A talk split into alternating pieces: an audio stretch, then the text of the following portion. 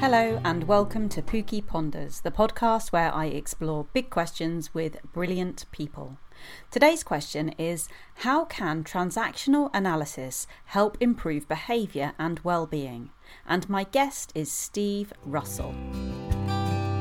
So my name's Steve Russell. My day-to-day work, I genuinely feel really privileged and blessed that I get out and I get to do what I love doing, and which is essentially helping people to draw the best out of themselves and indeed those they're teaching, supporting, leading, and sometimes living with as well. So using a lot of psychology in very practical ways with very much a focus upon the positive. What's going well and well enough, and how might you make some tweaks to make things even better?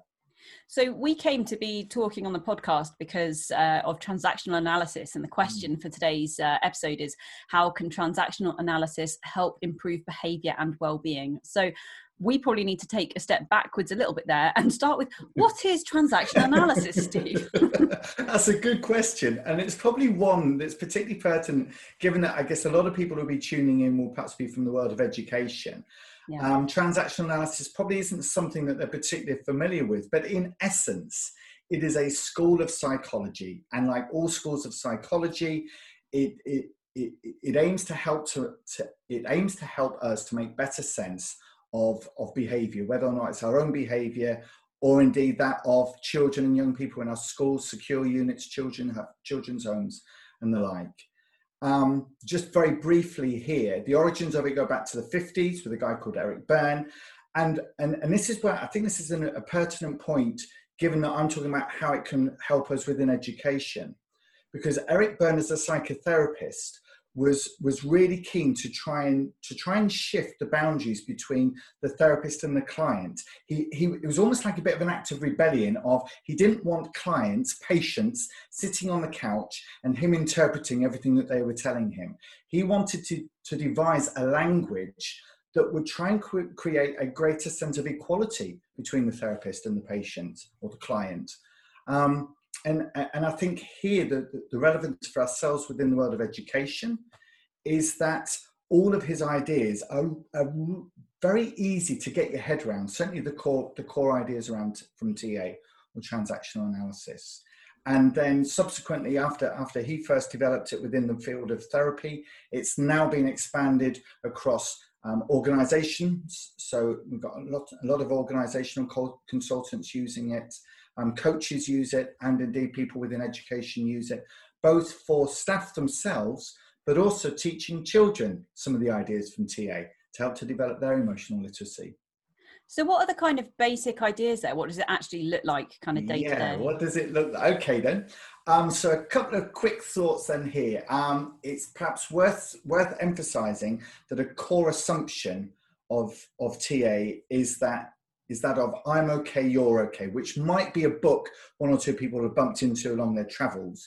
This idea of that we've all got an intrinsic worth and value. And it's really out of that place and a belief that we can all change, that then there's a range of ideas that look something like, for example, the idea of the parent-adult-child ego states.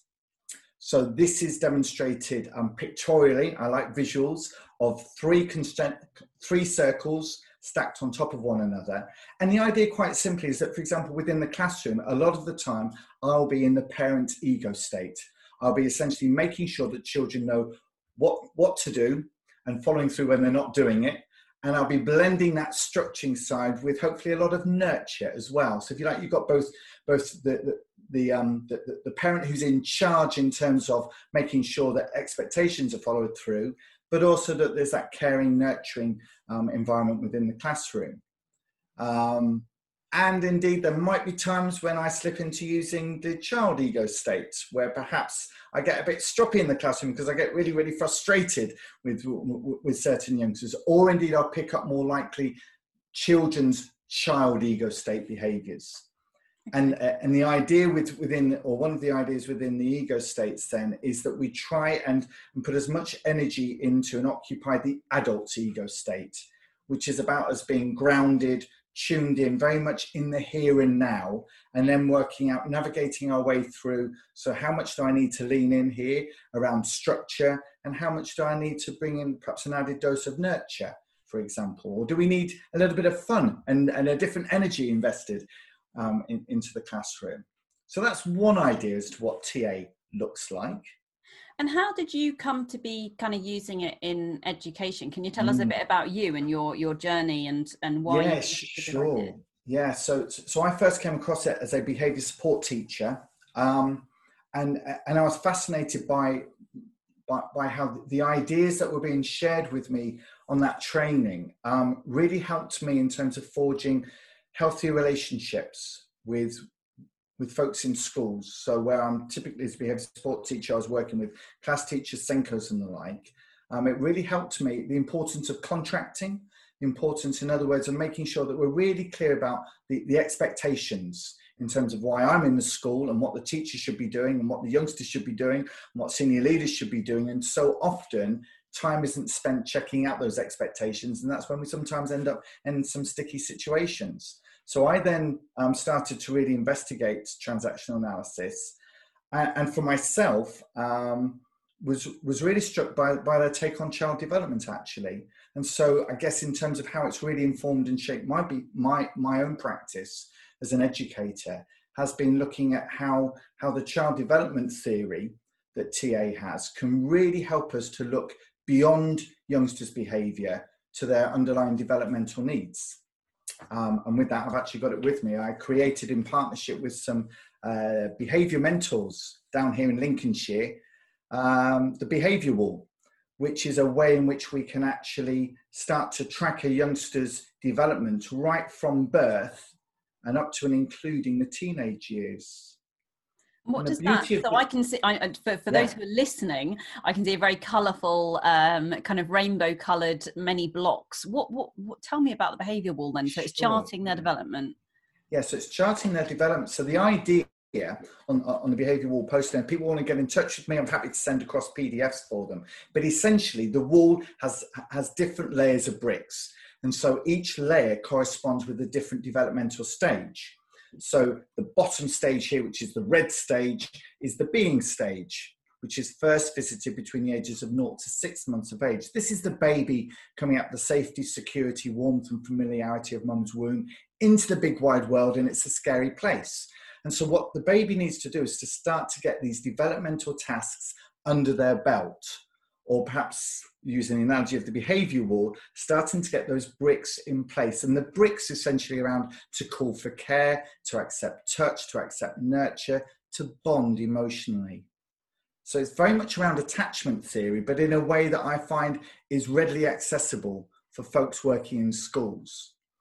And what I love about this particular take on child development is that it's not just about what the baby or the child does, but it's also here on the flip side of the poster that you can see here, Pookie, is there's a lovely range of affirmations, supportive messages that will essentially help to optimize the youngster's development through their particular stage that they're first visiting. So for example, for the baby, the affirmations here are, you belong here, what you need is important to us, we're glad you're here, we want you to be here, want to care for you, we are glad you are you, and you can feel all of your feelings.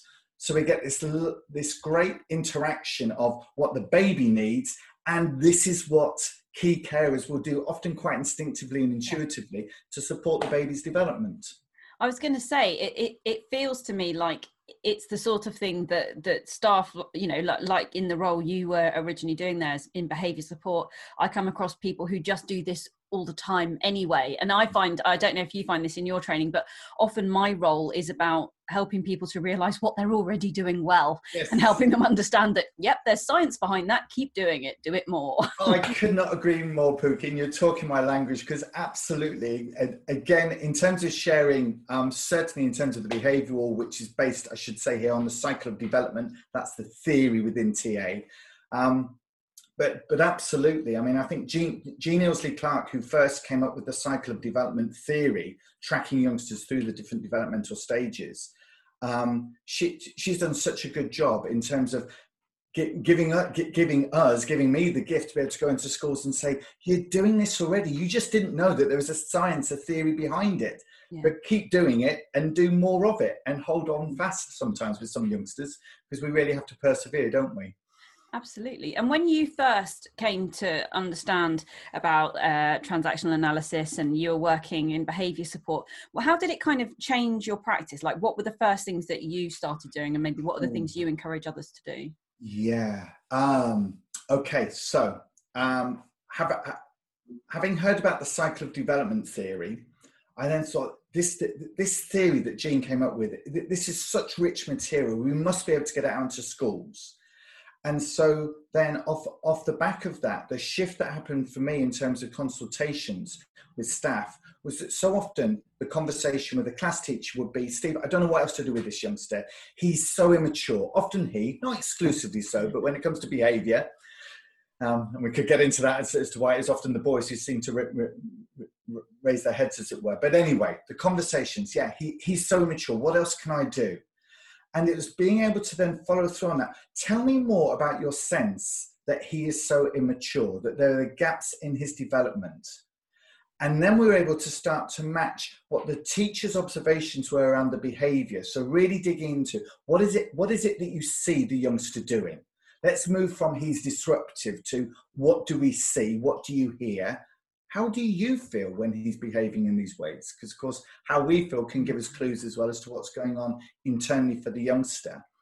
And then starting to guide the teachers and the Senkos further down that road of, okay, so we can be more precise now. So you're saying that it feels like he's a toddler at times. Well, what does a toddler need?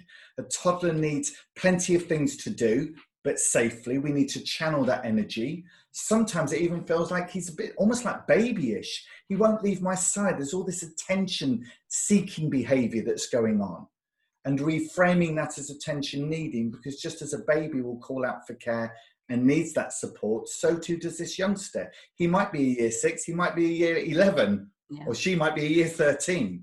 But if we can go back and support the youngster in revisiting those developmental stages, that's what's then going to help them to hopefully move beyond these bumps that they're experiencing and indeed to flourish. And are there particular groups of children that you find yourself kind of working with more, supporting more when people are asking for your help, your training? Yeah, and I think that there's been quite a shift, and I would say a welcome shift, that now it's far more working around attachment and trauma. Mm-hmm. And so again, helping staff, particularly drawing on ideas from transactional analysis, you know, absolutely supporting them from the point of view of, no, you're not psychotherapists, you're not counsellors, but you're educators and you're flipping good at relationships. Yeah. And if it's the relationship that heals, then that's where we need to focus our energy. So very much a lot of work around attachment, trauma, ACEs, and developing staff awareness around those particular areas. And how about in the current context? So this podcast will go out in a few weeks' time, but let's be honest, it's going on forever. So we're mid-pandemic, probably will be for some time.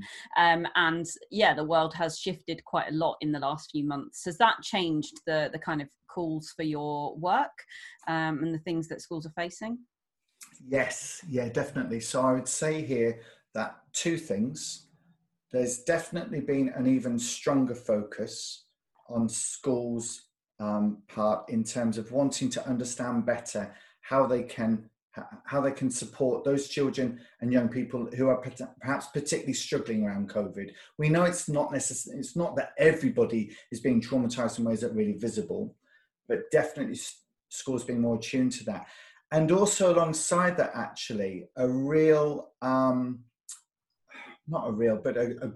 awareness of just how much this is taking out of staff in terms of staff well-being.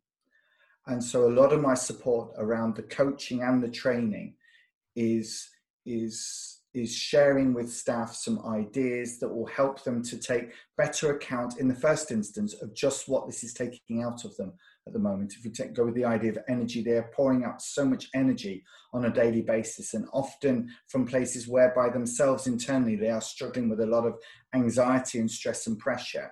So providing staff with some ideas that will help them to make better sense, I guess, of their own behaviours from that point of view. And are you being kind of welcomed warmly? Are staff recognising the need for this? Is it leaders recognising the need for their teams, or, you know, what how's that kind of feeling on the ground? Yeah, certainly from my experience, I am really encouraged and heartened. I think there's been quite a shift anyway that's been going on over the past 5 to 8 years around schools broadening their perspective on behaviour. And so I'm finding certainly that schools are really open to looking at doing things a bit differently, whether or not it's around children's behaviour or indeed, as I say, around staff wellbeing. And do you think this will last? I mean, are you kind of opening up relationships and dialogues here where you're looking at the medium and the long term, or is this a question of let's grab this moment while we can and okay, whilst people are receptive? That's a great question. I would say a mixture of the two, but I want to focus myself personally upon the long term. So I think there's absolutely an opportunity here that's been presented to us, in parts because I'm noticing that school leaders are finding even greater courage to say, yes, we're about the academic, but in the middle of a global pandemic, we have to take greater care and attend to more of the emotional and psychological. So how can we do that? So I'm finding more doors are opening at the moment for me. But what I want to be doing is very much forging long-term relationships with schools who are not just going to be responding or reacting in the here and now, but looking to see that this is actually an actual fact. They are carving a path forward, which I think is going to offer opportunities for a more holistic approach to education. And what does that, you know, kind of look like? Because there are all sorts of different people who will be listening, and some will be, you know, teaching assistants, learning support, behaviour mentors, but there will also be heads and trust leads, all sorts of different people. What are our different responsibilities within that kind of hierarchy or pecking order in terms of getting this right for our children to help them sort of grow through this? Yeah. Big question, sorry. It is a big question, but that's fine. We can start to unpick that. I suppose I'm starting to think about it perhaps in different, in terms of different cohorts of staff. I think in terms of classroom-based staff, when I would include there the TAs, pastoral mentors, and perhaps doing withdrawn work, I think for them what it is that they can be doing is very much more of the same, more of what they're doing. Perhaps giving themselves a bit more grace to be focusing definitely on the emotional and the relational side of things, topping up their knowledge and understanding, because we have learned so much, haven't we, Pookie? I mean, when we think about the strides that have been made in neuroscience, attachment theory and the like, and it's all very relevant for ourselves within the classrooms. And I think alongside that, definitely them giving themselves permission for self-care, because at the end of the day, we can only give out what we've got within ourselves.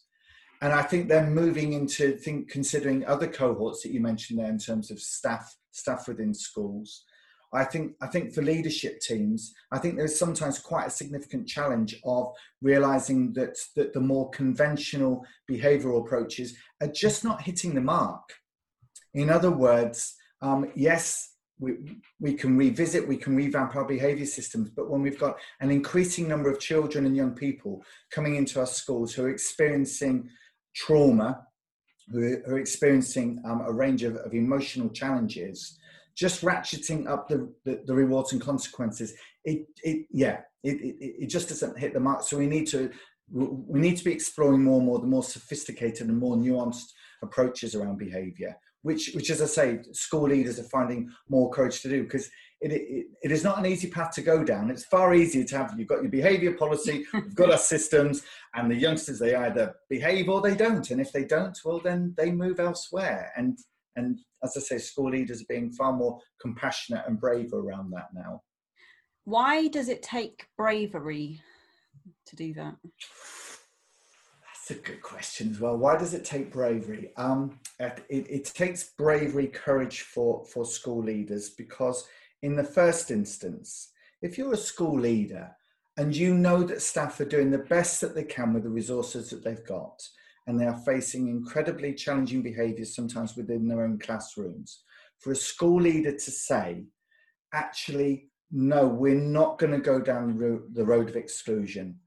We're going to explore some other alternatives. That takes courage, that takes bravery, because they absolutely risk staff being quite resistant to an alternative approach.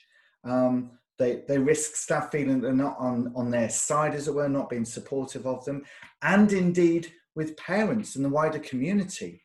The courage to really put a line in the sand and say, no, we are a school community and we are going to do all that we can to be truly inclusive here. And I can think of a couple of head teachers here who, in particular, who have really gone the extra mile in that regard. And is this the sort of thing where you've got to get everybody on board, or are you able to kind of carry some passages and hope that they will be converted after a while? And how long do you have to give it a go for?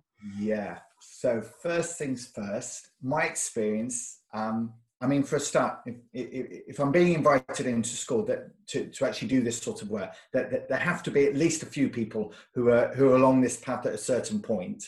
And I always tend to think of it strategically from the point of view of that you'll have your core who are already there and who are hungry to learn more about these different approaches around behaviour.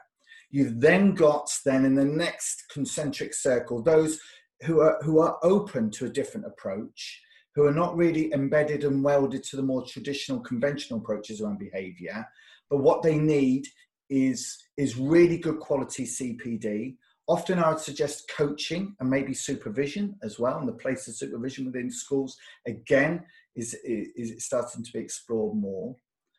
And then I guess as with any organisation, you're always going to have those colleagues who are right on the outer edges, who are perhaps, although I always hold out a hope that change is possible, they're perhaps going to be very resistant to that. And I guess that then my hope is that as the leadership come round and gather round in terms of strengthening the school ethos, those colleagues will either find that they've either got to get on board, as it were, and perhaps need some additional support around that. And in terms of time, that will take longer. Or indeed, they might decide, this is not the school for me now. And I think that's a far better position, that they actually exercise their own autonomy and say, this is not what I signed up for, and I'm going to look elsewhere. And I suppose in terms of time, I mean, typically now, I would have thought that in terms of the CPD and the coaching, I think you're looking at a good year of doing some quite deep dives into existing policies and practices, CPD, some coaching, as I say, so that for those staff who would really benefit from looking in more detail at their practice, they've actually got that option. And then after that first year, looking at, so what is it we need to do, in different schools will be in different places in order to sustain this, to keep the momentum going. And what do you look for in terms of success? Because presumably it sounds like you're building relationships with schools here and you're going on that journey kind of with them. And how do you know if you're getting it right and not? Presumably sometimes there's some course correction that needs to go on there. Yeah, sure. So how is it I know that I'm getting it right?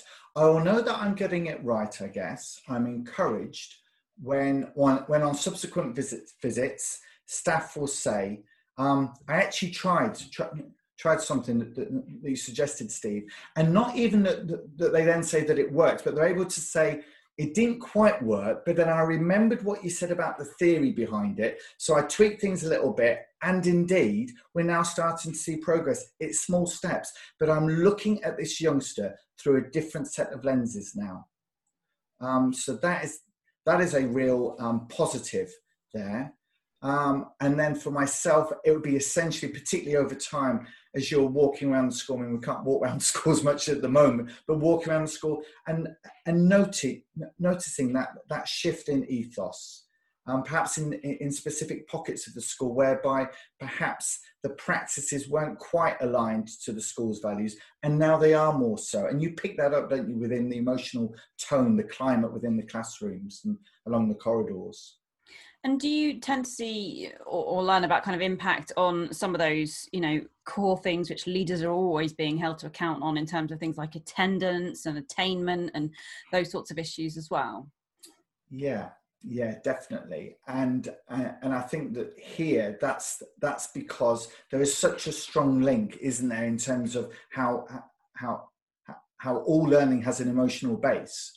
Mm. So the more care that's being taken around the emotional component to being in the classroom, to the teaching and learning, then we're going to see progress and strides in terms of attainment. And sometimes for some colleagues, that's the tricky bit for them to get their heads around. It's like, I've got all this curriculum to teach, Steve, but you're saying to me that I need to spend time making sure I'm doing a proper meet and greet. That's lost teaching time. It's lost learning time. It's like, no, it's not actually. It's going to enhance the teaching and learning ultimately. So tell me about a meet and greet. What do you mean by that, and why is it important? Yeah, sure. So meet and greet, well, this is what, again, most, if not all teachers will do in various ways, but essentially for myself, this is about how is it that I as a teacher make sure that as best as I can, I'm reassuring the youngsters as they come in through the classroom door that I've noticed them, that I'm here for them, that I'm very present for them. And this can take various forms, can't it? I know, having worked in secondary schools, that it could be quite a formal meet and greet at the classroom door. I say formal because there's very much a clear routine to that. But although it might be formal, in actual fact, what I'd want to do is to be quite informal around that. So as I'm meeting and greeting at the door, yes, I'll be checking out around uniform, et cetera, but it's how I check that out. And if I can do it with sometimes a touch of humor, that light touch, that again is actually helping the youngsters to start to relax, perhaps bring down their levels of cortisol for those who are a bit buzzed up and a bit stressed as they come in through the door. And then continuing that on throughout the lesson, checking in with certain youngsters, building on that meet and greet, letting them know, as I say, that I'm there, that I'm tuned into them. And do you have, would you have particular pupils in mind? As you say, there'd be some that you might sort of check in with. Are they the ones who are, who would they be? Who would they be? Well, this again is where teachers are so canny at knowing those youngsters who will actually benefit from it. So it may well be the youngster who in my class, if I haven't given them some attention for, let's say, for sake of argument, 5 or 6 minutes, they're going to start to bubble up a little bit, and they will look to get my attention in ways that are quite maladaptive, but they're performing that function of, it isn't so much attention seeking as attention needing or connection seeking. So there'll be those youngsters, but also, of course, we've got those youngsters of whatever age who are perhaps particularly quiet. And I wonder, well, what's that about? Is it just that they're quiet, that's part of their personality?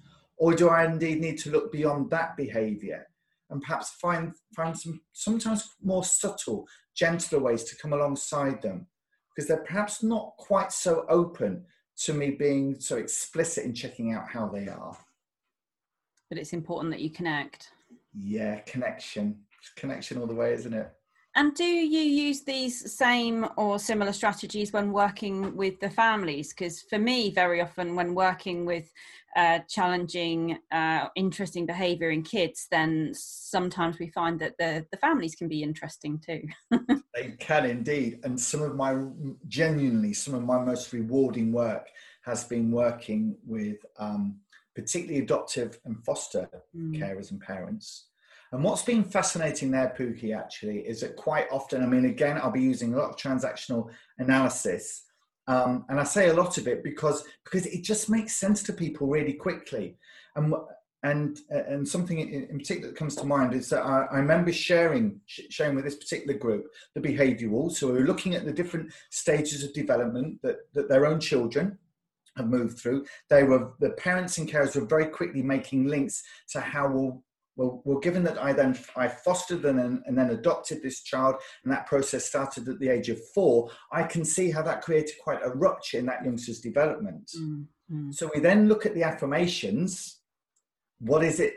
Which of these lovely messages are going to support that youngster? And what was really powerful was that a couple of parents and carers quite spontaneously said, I didn't get that when I was a child. I didn't get that in my childhood. And there's that real moment, I can almost feel it now, of certainly a tinge of sadness, also how brave is that you've actually said that? And then leading into, well, growing up takes a lifetime. So maybe in actual fact to support you with your parenting, as you're parenting Abigail here, who we're talking about, perhaps it's also about what is it that you need in your ongoing development and support? Which of these affirmations sing to you that you'd like to experience more of? And that can then start to really create quite a shift, because it helps the parents and carers, just as it does with the teachers and the other staff. It helps them to perhaps shift away from sometimes blaming the child or the young person for their behaviour to understanding a bit more about the interaction or the transactions that are going on within the family. See, that all makes such sense, but the thing I'm wondering is how you break down the wall to get to the point where you're having those conversations, because surely for many of these adults, they're not people who are going to be open to having this kind of conversation right away. No, they're not. And so that's where it's down to, I suppose it is a couple of things here. It's about being respectful, knowing as a parent myself how tough that is. So never going in from the point of view of, I'm an expert. Yes, I have a specialist knowledge that I'm happy to share with you. So quite often, a lot of it is exactly what you'll be doing, and many professionals who are in our minds at the moment, we're doing around that rapport building. And sometimes parents are quite open fairly early on, and other times we need to engage in with them, perhaps less around the behaviour, more finding out about, a bit more about what's going on for themselves in the first instance. And indeed, if there's still resistance, then maybe I'm not the right person to be doing that piece of work. I think that's an important dimension to this. And is that true sometimes for the adults in school, that they're not gelling with a child, say, and that maybe a different adult might be a better fit? Yes, yeah. Absolutely. And I'm thinking in particular of those youngsters with attachment related needs who can be really tricksy to connect with. And for whatever reason, I'm just not gelling with this youngster. And maybe it's something on my part as well, if I'm really honest. We can't like all the children and young people who come across our paths. No. Or indeed, perhaps it is something about me that youngster is projecting onto me. Maybe it is the fact that I'm tall, that I'm a man, that I wear glasses. Sometimes it's interesting, actually, when it comes to behaviour. Sometimes staff will say, I just don't know what the triggers are. There aren't any triggers. And it's like, well, sometimes actually the trigger is us. And therefore, another adult may well be a better person to start to work with this youngster. Yeah, I always remember in Bruce Perry's book, the boy who's raised as a dog, and he talks in one of the chapters about how he essentially, just by being a man, and he would like roll up his sleeves to look more manly to kind of help a child become exposed to a male presence that they could learn to trust. And yeah, as you say, sometimes just as that adult we can be the trigger, and I think sometimes there as well that children can be drawn towards the most unlikely seeming adults because of the ones that they feel perhaps more familiar with. So yeah, yes. Yeah, that can be challenging. What can go wrong, and what do we do when it goes wrong? In relation to? Children's behaviour. So maybe we're trying these things, and we perhaps are working in a school where it used to be a bit more kind of rewards and sanctions, and we're finding that we're getting some blow-ups in behaviour. Sure. How do we deal with that? So what can go wrong and what can we do? Well, what can go wrong, I guess, in terms of along that journey, if we're moving away from the rewards and sanctions, for some youngsters, they're perhaps going to feel a bit more confused by that, because of course rewards and sanctions do give a real sense of predictability. So we might find that there are a few more blow-ups. And I think that in part, in terms of approaching those situations, I think in the first instance it's about the leadership team being ready for that and anticipating them, expecting those glitches and holding firm. It's like, yes, we expect that there are going to be some glitches here, but we're going to hold fast to this path. We're not just going to immediately swing back in and get the old rewards and sanctions back in place. I think also being in terms of with the children and young people themselves, I think being as explicit and as honest with them as well at times. So, for example, it might be that there are some youngsters who actually start to drift around their behaviour, perhaps testing the boundaries. And I do think that there's a place for actually being quite clear of, yeah, we, we are trying things differently here, because essentially what we wanted at school is for you to go out into the world fully rounded, taking responsibility for your own behaviours and your own actions, flourishing, thriving. And what we've and the conclusion that we've reached is having rewards and sanctions in such a rigid system, actually, that it just becomes a game. I'm thinking particularly here of upper key stage 2 and secondary age youngsters who will be able to engage in this conversation. They know it's a game. It's like, well, what we're wanting to do is called intrinsic motivation. It's about you doing the right thing because you want to do the right thing, not because you're frightened of the punishments and consequences. So we're still in charge around here. There's still that safety, but it might be quite a tricky journey for us to be engaging on.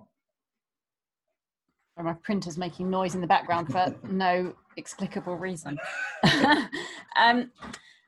Yeah, that makes sense. And so, and that's, I think that touches on a really interesting point about kind of readiness for life, because I think it's one thing, isn't it, getting children kind of through school and meeting the targets there and managing that. But actually, we want children who are going to go out into the world and enjoy it and fulfill their potential and be able to navigate the ups and downs. And presumably that's, you know, you're aiming much more for that with this approach. Absolutely. And I think actually just to throw into the mix here, I said quite early on during our chat here that in terms of sharing the transactional analysis, it's not just sharing it with the staff. Eric Berne's benchmark in terms of the core ideas that he was developing was that a typical 7-8-year-old will be able to grasp some of these ideas themselves. So for example, that idea of the parent adult child ego states, you start to talk to children, and I've done this with children from the age of 7 upwards. You start to talk to them about the idea of a parent ego state. So sometimes we can be bossy. Are you bossy with your brother or sister? But you're not a parent, but you're behaving like a bossy parent. And I bet there are also times when you're the caring parent and you look after your younger brother or sister. And so we start to offer then the children insights into their own behaviours, and they have a language to talk about their behaviour. And so that in itself goes back to that whole idea around around education. We know as educators, although the system is very much around exams and just cramming in lots and lots of knowledge, we know as educators we're about so much more than that. And so, as I say, TA really offers some rich opportunities to be developing, I guess, what we'd refer to as emotional literacy there.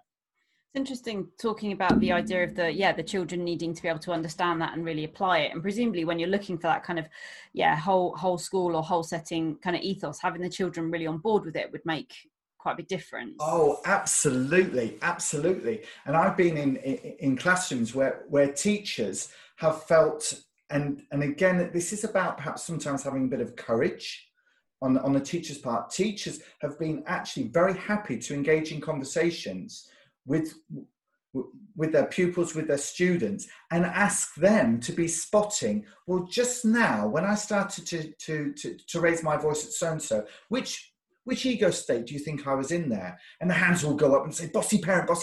And of course, the children and young people love it, because they're actually having an opportunity to, in inverted commas, tell the adult off.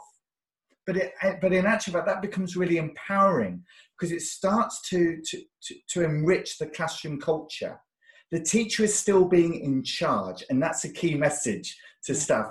Just because we're having these more honest conversations with the youngsters, it doesn't mean that you're not in charge anymore. It actually helps me to be more grounded as an adult, because I've got this language, this framework, and I can use that with the youngsters. I can say indeed to the youngsters, I'm noticing that I'm about to go into that bossy parent, that nag. I don't want to do that. So I'm wondering, what could I do now to make sure that I don't do that? Anybody got any ideas? And so we get that collaborative nature then going on within the classroom. And I'm wondering here about the different states, sort of parent, adult, child, and whether they're kind of equal, because it feels a bit like child would be the lesser state, but then you talked about the importance of fun and play earlier. So yes, absolutely. Yeah, that's a really great pickup there, Pookie, because sometimes when people come across the idea of parent, adult, child, they they can mistakenly believe that what they need to do is to very much be in the adult ego state, that grounded, attuned to what's going on around me, being in the moment. And yes, there's absolutely that dimension, but as you quite rightly say, there are times when within the classroom, drawing upon that child ego state, which is about that zestfulness, that curiosity, imagination, a bit of spark about me, that's what's needed. And equally, the parent ego state, yes, it can be, I can tip into being very bossy at times, but of course the children, the young people, they need that parent ego state within the classroom to be holding the boundaries, to be offering that structure. Makes sense.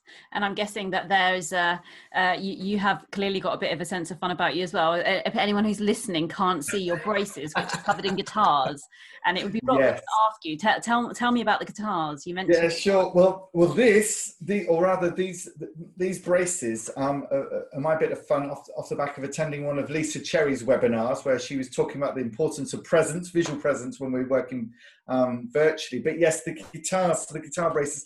I've been into guitars since I was about 10 years old, and first heard Apache by The Shadows. Was challenged by my dad to learn it on a very old nylon string guitar. Got my head round it sufficiently for him to then buy me an electric guitar, and ever since then, yeah, guitar music is absolutely my go-to, and especially at the moment with all the stresses and pressures, I can just immerse myself. And yes, and there is something about that childlike state then, actually. And I can pretend that I am Eric Clapton or Gary Moore up on stage, even though I'm just strumming in the sitting room or in my bedroom. I love that. Do you ever use that in your kind of teaching, the idea of, you know, having those things that we do just for fun? Yes, absolutely. Absolutely. The importance that when we're thinking about how it is that we use our energy, particularly at the moment, staff in schools, there's so much energy, a heck of a lot of energy into being in charge, isn't there? Yeah. And I would say even, and I think really very much around that new routines, different expectations because of COVID, and plenty of care. So all that energy going out there, and with my hand, I'm sort of pushing it upwards. But what about the energy that's related to that more creative, sparky self at times as well, and indeed the importance of getting out into nature, and I think the thing here, Pookie, is that all that I'm saying here, I know, is absolutely common sense. We all know what it is that we need to do to take better care of ourselves. What I like, and I'm perhaps sounding a bit evangelical here about transactional analysis, what I love about transactional analysis is it helps me to understand even more so how important those things are. And I think that that's something that I offer then schools when I'm going into the schools. If I'm doing something around well-being, it is not going to be Indian head massages and that, as fantastic as they are. It's more about how do we use our energy and what's the balance of our energy at the moment. And perhaps the importance, in fact, not just perhaps, the importance of our own self-care. And I wonder how we go about helping our staff to give themselves permission to exercise that self-care, because as you say, we know that we should be doing this. And yet I think particularly right now, staff are holding a lot, aren't they? It feels like our school staff are holding not only our children, but many of our families as well. And we're looking to them to be this kind of stable, persistent, consistent adults in our lives. And that's a lot of pressure, isn't it? It is, and I love that phrase holding, just to say before I come on to the permission, because I think that really does encapsulate what is happening for people at the moment. They're holding an awful lot. And I think that term, that word permission, is absolutely spot on, actually, because I think many of us individually struggle to give ourselves permission to look after ourselves. We tend to have perhaps that belief of you just crack on, head down, keep going, don't let the emotions come up, because we don't want that to happen, because what's going to happen then, what's going to happen about our mental health. And so one of the most powerful things school leaders can do at the moment, and there's an interesting win-win here, one of the most powerful things they can do is in giving permission to staff. How do they do that? Well, they give permission to themselves first. So I was coaching a head teacher only yesterday, and she was saying to me two things that she started to do since COVID kicked in. The first thing is that she has now stopped working of an evening. And so she shuts her laptop down, and she battles with the that there are not enough hours in the day. And if I'm shutting this laptop down now, what on earth is there still going to be to do? Mm. But she's stealing herself because she knows that she's given everything during that day. Yeah. So she's now leaving the school earlier, which is giving a message out to staff. She's also now revamped the staff meetings. Like many schools, they are virtual. So she makes sure that staff have enough time to get home, and they then do a virtual staff meeting for about an hour, hour and a quarter, and then that's it. And staff are then home, and they're not going back into the classrooms, doing the marking and preparation and the like. And then the third thing that she said that she's doing is that of a lunchtime, she's going out into the school garden and just doing a bit of gardening. Oh, wow. And again, so it's a win-win. She's taking care of herself and giving that really powerful message out to staff. It is okay to put yourself first at times. Yeah, that role modelling is so important, isn't it? It is, it wow. is. If I could just come in at that point, at this point, actually, there's a lovely quote by a guy called Parker Palmer. Let's see if I can get this right. Self-care is never a selfish act. It is the only gift that I have to give myself, as I then seek to give the gift of myself to the rest of the world. It's something, I'm paraphrased it slightly there, but I think that's beautiful, that is. Yeah, that isn't. And so, yes, yeah, so wise, actually, so true, isn't it? And I think we know this on a theoretical level, but actually putting it into practice can be very, very challenging, can't it? And I think, you and I, we have to hold ourselves to account there as well, because we're trying to lead the leaders. And Indeed, absolutely, yeah. And I've been clocking that for myself in terms of working from home so much, noticing how my boundaries are not so clear at times, but also making sure that I'm doing things such as for example, absolutely booking my coaching supervision, for example, making sure that I'm topping myself up from that point of view. Yeah, it's really important. Wow, we've covered a lot. What thought would you like to leave people with? What would be your closing thought? Give yourself permission to put yourself first. It is all too easy, I think, to get caught up in martyrdom at its worst level, or at its most extreme level. People have come into education, they have come into it because they're wanting to make a difference, absolutely. And I think there's something about honouring yourself and that sense of purpose or vocation, and honouring it by making sure that you are indeed exercising that self-care, that you're recognising that you're not being selfish. Because when you do exercise that self-care, you're going to go back into the classroom, back to your staff, replenish just with that little bit more to give out at a time when you are holding and containing so much.